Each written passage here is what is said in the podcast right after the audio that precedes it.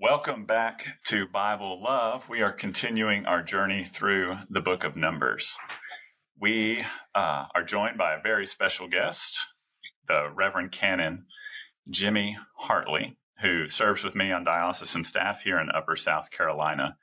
Uh, Jimmy and I have quite a history. We are a nemesis, one might say.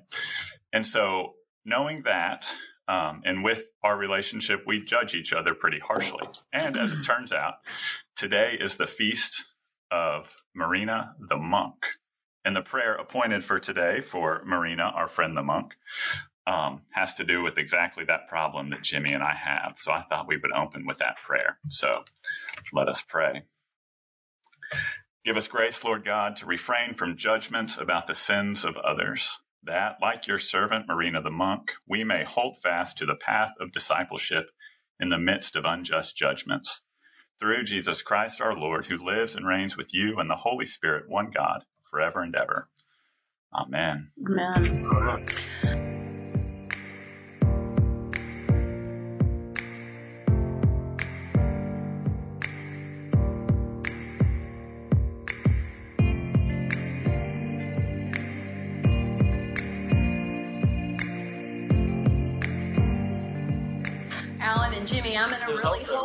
To that prayer today um, to not judge each other and love each other through this. It's going to be hard though.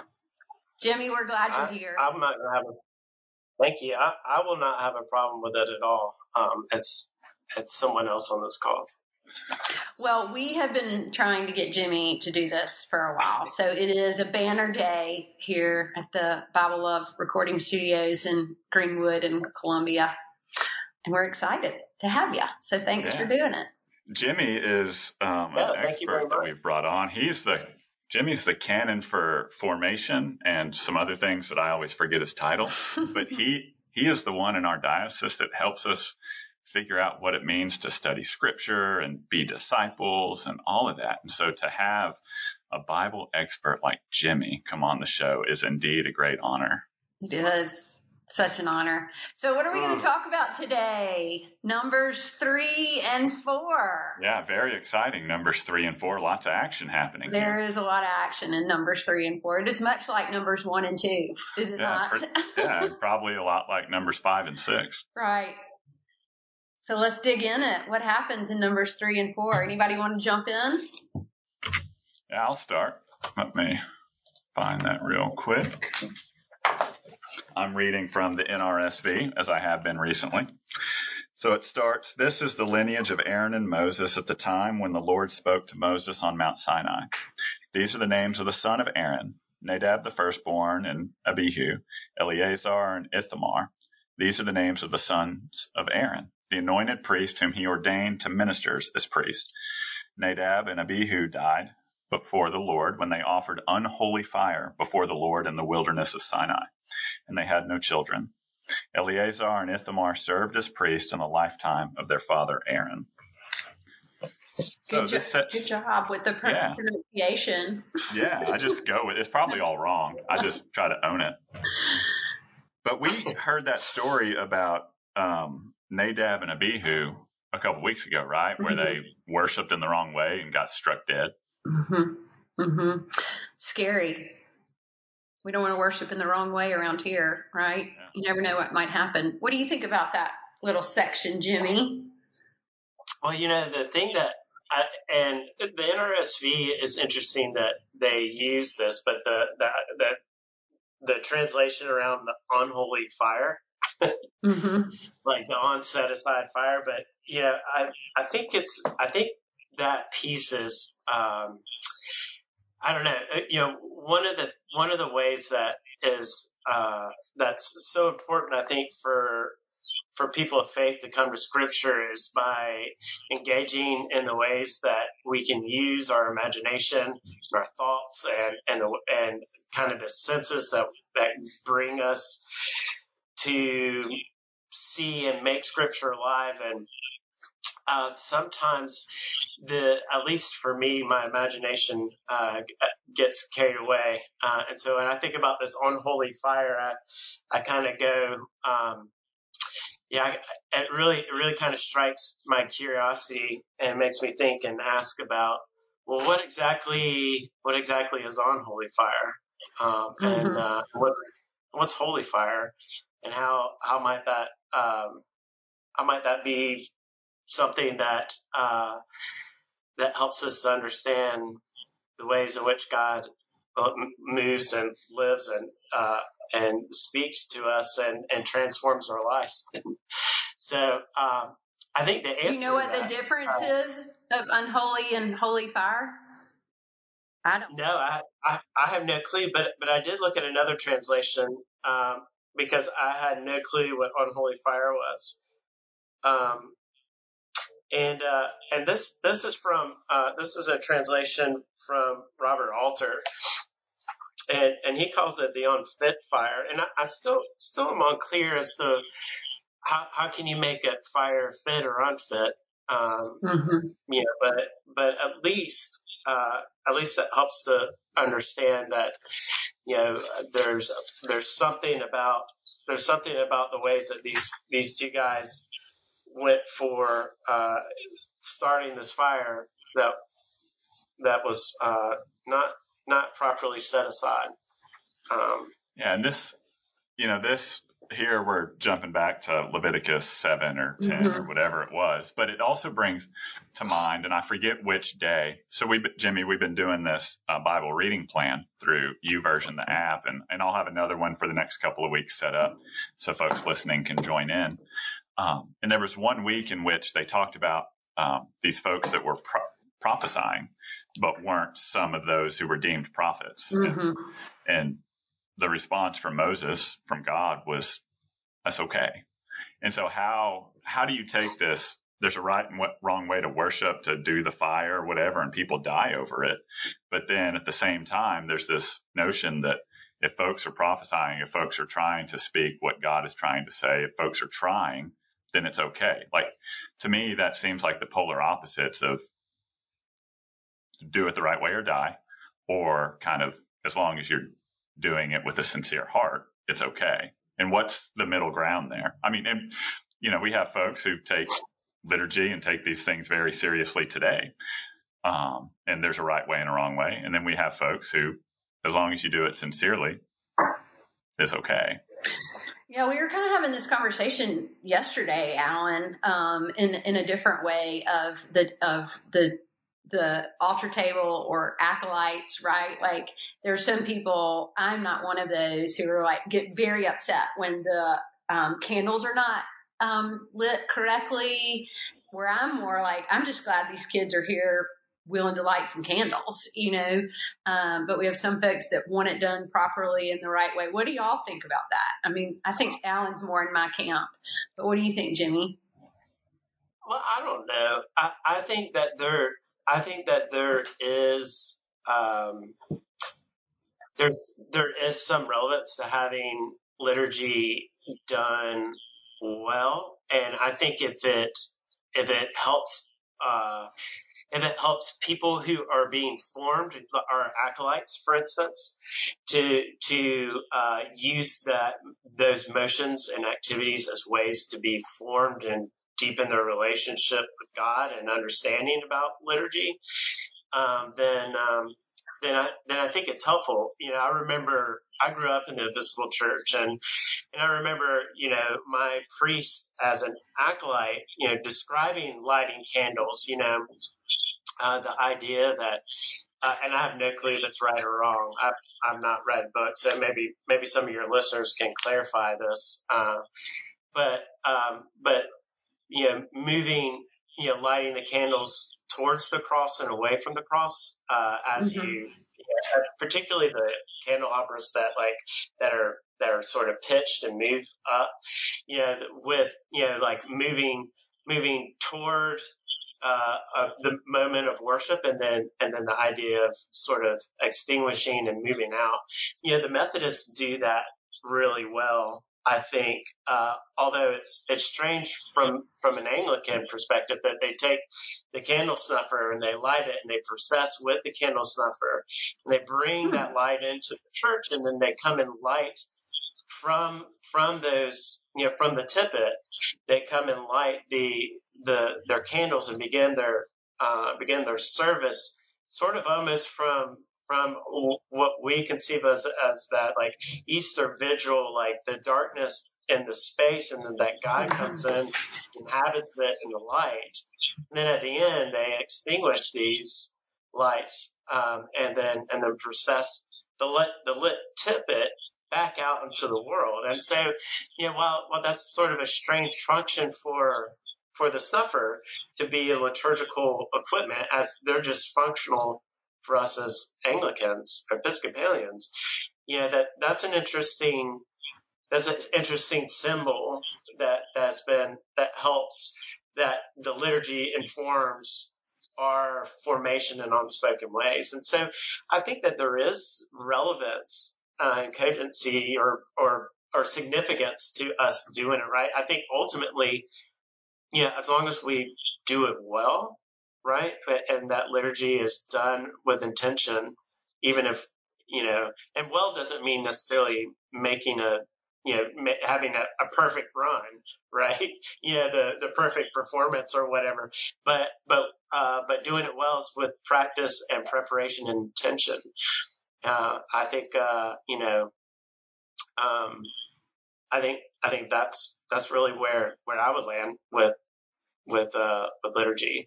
And looking for those places where even if you're making stuff up which maybe my priest did I, you know yeah the gospel side and the uh, the lectern side and and where those are and and how that moves within the space of the acolyte and things like that all those are formational pieces that are worth looking at when we when we do all the extra things with our people to help them be formed in their faith a little bit so yeah um, I don't know. Yeah, that, I think that's the uh, yeah. To me, that intentionality, right? We're not just doing things for the heck of it, but like there's a, a reason, there's a formational aspect, and even if it's just a tradition or something that that one congregation says this is how we do it and this is how we're going to talk about it, like the light of Christ rising toward the cross or whatever it is.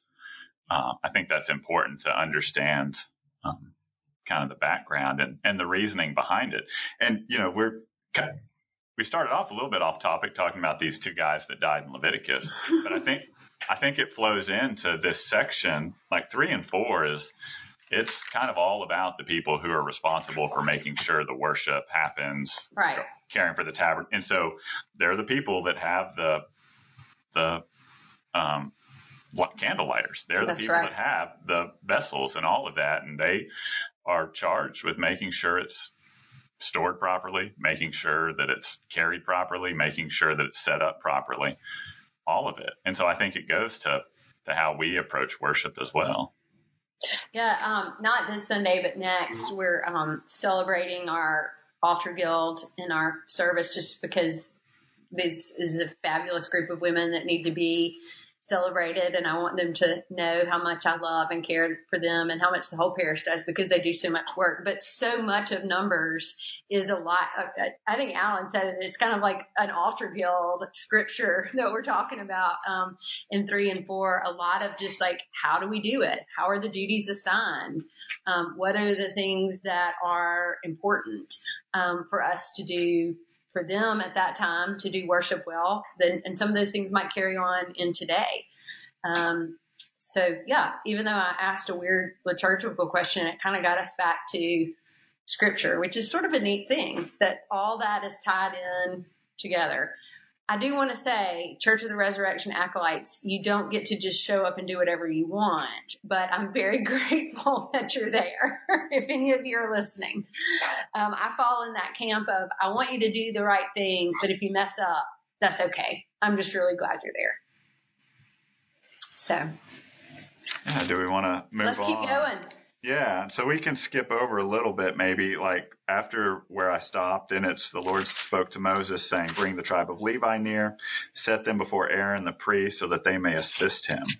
They shall perform duties for him and for the whole congregation in front of the tent of meeting, doing service at the tabernacle. They shall be in charge of all the furnishings of the tent of meeting, attend to the duties for the Israelites as they do service at the tabernacle. And so here we get kind of the beginning of the Levitical priesthood, right? Mhm. The setting it up, and then and then it goes on, and um, they do a census. We've had a census before, and this continues the census. The Lord spoke to Moses, saying, "Enroll the Levites by ancestral houses." And those ancestral houses are um, Gershon, Kohath, and Merari. And then there's kind of three sections that that talk about what's the role of the Gershon clan, what's the role of the Kohath clan, what's the role of the Merari clan, and how do they each, right? So this is kind of a pyramid scheme essentially. You've got the Aaron and the priest, and then you've got these three clans under that support and work with them and do their role, right? Like they, and I think it's pretty clear here. They're to stay in their lane. God, Moses, God through Moses says, don't do the things assigned to the other people, do the things assigned to you.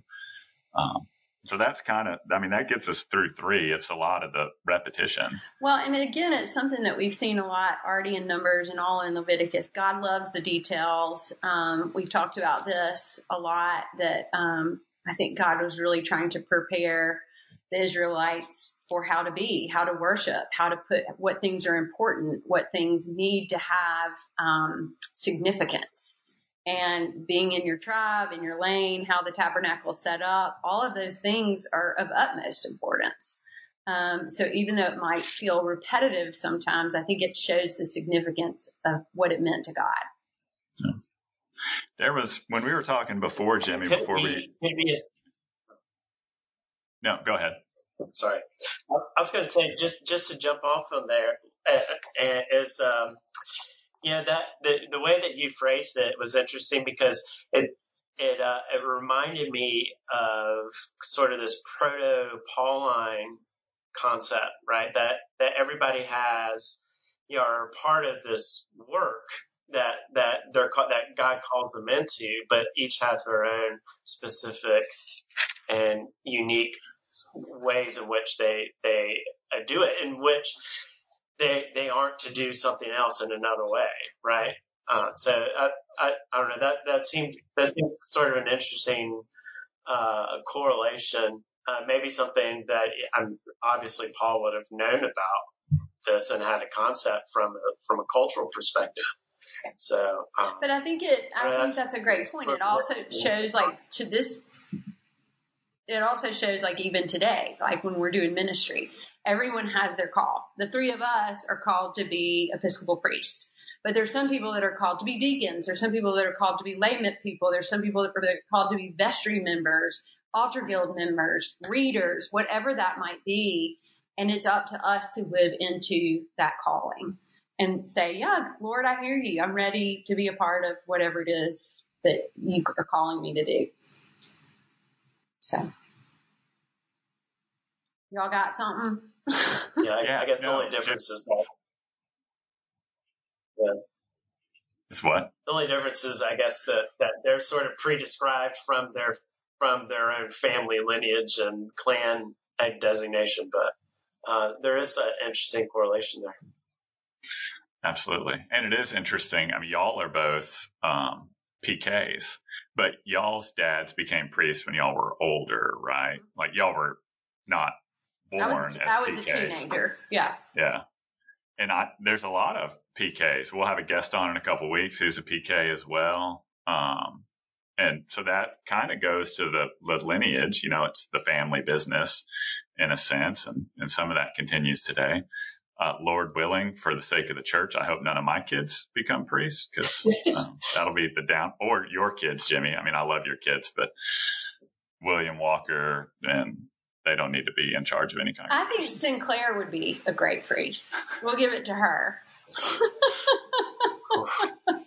Well, we need more women priests. Sinclair come and uh, be your guest. Oh, and, we'll uh, do let that. your- We'd let love to your, have uh, her.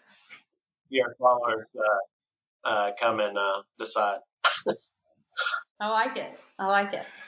So, Jimmy, when we before we started recording, you brought up something that um, struck you as you were reading these, and just in the last little bit of time we have left, wanted to see if we could dig into that some. Yeah. So Share, Jimmy. Um, yeah, so there, there's a part in in verse eight in chapter three that that talks about the the role of the Levites, sort of in the general sense, and um, and their their work is to keep watch, and you know I think there there are two specific ways that to look at it. One would be like a keep watch as to attend to, right? Uh, another way, at least the historical way of looking at keeping watch, is also to defend you know, like you're keeping watch on the castle wall.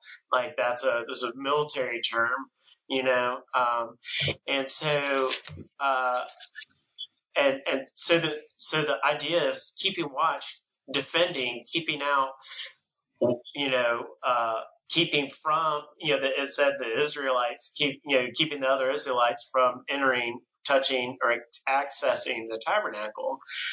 And I thought that there's an interesting sort of comparison, at least from a Western Christian perspective, uh, or maybe Western Christian Episcopal perspective of the priesthood, is uh, you know while you have one, we have you we have this idea of uh, uh, or, numbers idea of the or Leviticus or uh, uh Levite you know concept. And then you have this this Western Christian Episcopal concept of the priesthood that really is not to keep watch, but to invite into, to open the doors for. You know, uh, you know, I think about the end of, um, uh, is it the the um, I'm I'm about to make a big mistake on on film, but uh, but is it is it Mark where the the curtain is torn in two, um, or is it or is it Matthew or Luke? Maybe it's John. It's one of those. It's Matthew, it's, Mark, Luke, or John. It's yeah. one of those four. Um, yeah, uh, yeah. Uh, had I maybe thought about this beforehand, uh, I would have I would have made certain. Uh, but but as you know, as the as Jesus dies and the curtain's torn in two, uh, has has the concept and the work of the priesthood God's priesthood changed from people keeping people outside of the curtain to inviting people into. And I think about the image of uh, of us uh, of the priest pouring water on people's head. You know, um, yeah, very intimate piece. Uh, you know, pressing the bread in someone's hand. You know, uh, non-COVID times, of course, uh, when we're not using tongs or things like that. But um, but what the juxtaposition, right, of of of guarding to keep outside, and now that there's no curtain that that that keeps us away, the work of the priest has a role of inviting into, and I. Uh, I think the imagery, you know, as I kind of mentioned before, I, I, I think being formed in Scripture in a lot of ways is about us uh, being able to uh, to access what God gives us in terms of our curiosity and our imagination and and and so creating the image of of how God transforms the whole world in in Christ and and Christ's crucifixion.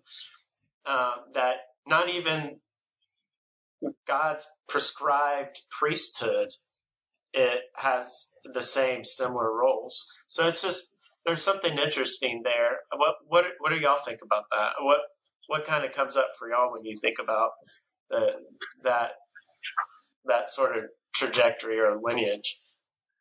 Yeah, I think we haven't talked about this yet, but I mean, we've had the tabernacle and they've set it up and we've had a lot of prescription about how people are to be, but we haven't really talked about the fact that people were kept out of it. Mm-hmm. That like this is kind of the genesis of the Holy of Holies and, and there's this idea that there's a place where God is that people can't be. Um, and we'll get into more of that as we go through. And there's like reasons why people are going to be struck dead and all of that because it would it is so holy. But it, yeah, like, you know, Dr. Tony said a couple weeks ago, we live on the other side of the cross. We live on the other side of the temple curtain being torn in two. We live on the other side that we believe as followers of Jesus, we have full access to God. God lives inside of us through the indwelling of the Holy Spirit. And, and yeah, I think that is a juxtaposition that we three are priests. My role is not to keep people from things. Um, my role is to invite people into. And that you know it's a slippery slope. And then you get into the questions about baptism and communion and all of these other things. Um, there are still barriers that we put in place for right reasons. I think it's important that we do have some steps along the journey. But yeah i mean i to see what aaron and his kindred what their role was and to to feel what i feel our role is is a complete 180 and it changed at the cross. Yeah. Beautifully said. I don't I don't really have much to add to that other than I think my question for the week um, that I'm going to be thinking about is how can I invite more people in? How can uh, what can we do um, as a parish, as a diocese, as the body of Christ um, to invite more people in? Um, you know, I just think I preached about this um, a couple weeks ago. I think we just get so afraid to say, "Hey, why don't you just join me?" You know, and I know the two of you have done some really cool things um, in your roles as canons with that. Um, and sometimes it's hard for us that are in the parish. We forget like how to do that, how to how to just see someone on the street and say, "Come on, be a part of it," you know. But that really is my job um, is to show God's love. It's your job, the two of y'all's job, is to show God's love and to invite people in. And um, I want to see how we can I can do that this week. So thanks, Jimmy, for that good thought. Do y'all have any questions you want to think about for the week? We try to do that, Jimmy, every week. Um, things we're thinking about that may have come up. I want to learn more about that monk Dan Marino that Alan, uh, in whose prayer Alan prayed for. Uh-huh. Right? Wasn't it? Yeah, it's Marina the monk. Uh, Marina the monk. about being a, oh, a Hall of Fame quarterback, okay. but maybe. Um, I'm a little less interested now, but I'll, I'll look. I'll look this person up and Yeah, and I'm thinking, you know, in the true kind of Levite line of Aaron priesthood, I am now seeing it as my role is how can I keep Jimmy Hartley out of things? Um, how can I uh, continue to keep him at arm's length and, and protect people from from him? No, I'm got. I'm thinking through this. Are, you, is, are you equating me with the Holy of Holies? I I'm not comfortable with that, Mister uh, Father Bentrup. Uh, that's Canon Bentrup. Okay, I'm just going to start refereeing in just a minute. Alan, tell us what your question for the week is. That's oh, not. I, I, thought I just told. Oh no, sorry. My real question of the week is, um, what what is my role? What are the things that I, Alan Bentrup, am uniquely called and gifted to do? Um, you know, you see these people who have unique roles. Mary Balfour, what are you uniquely gifted and equipped to do? Jimmy Hartley, what are you uniquely gifted and equipped to do? And for everyone, what are you uniquely equipped and gifted to do? Nice. Y'all, um, these two guys are two of the best we got. I love their friendship. I'm glad they sometimes let me like hang out with them and um, play, have fun days and joke around. And um, they're the two two of the best. I'm really glad y'all were both a part of this with me. I didn't have to referee too much. I'm proud of you. You led you kept to the prayer. So good job, both of y'all. Um, and next week will be really special because Alan and I are going to do something that we've never done before, which is record the podcast together. So we're going to try hard not to look at each other and look at the screen, but we're excited about that. Alan's coming to Church of the Resurrection in Greenwood and we're going to record the podcast together. So don't forget to join us for that. Most of all, remember that you are so loved by us, but most importantly, by God.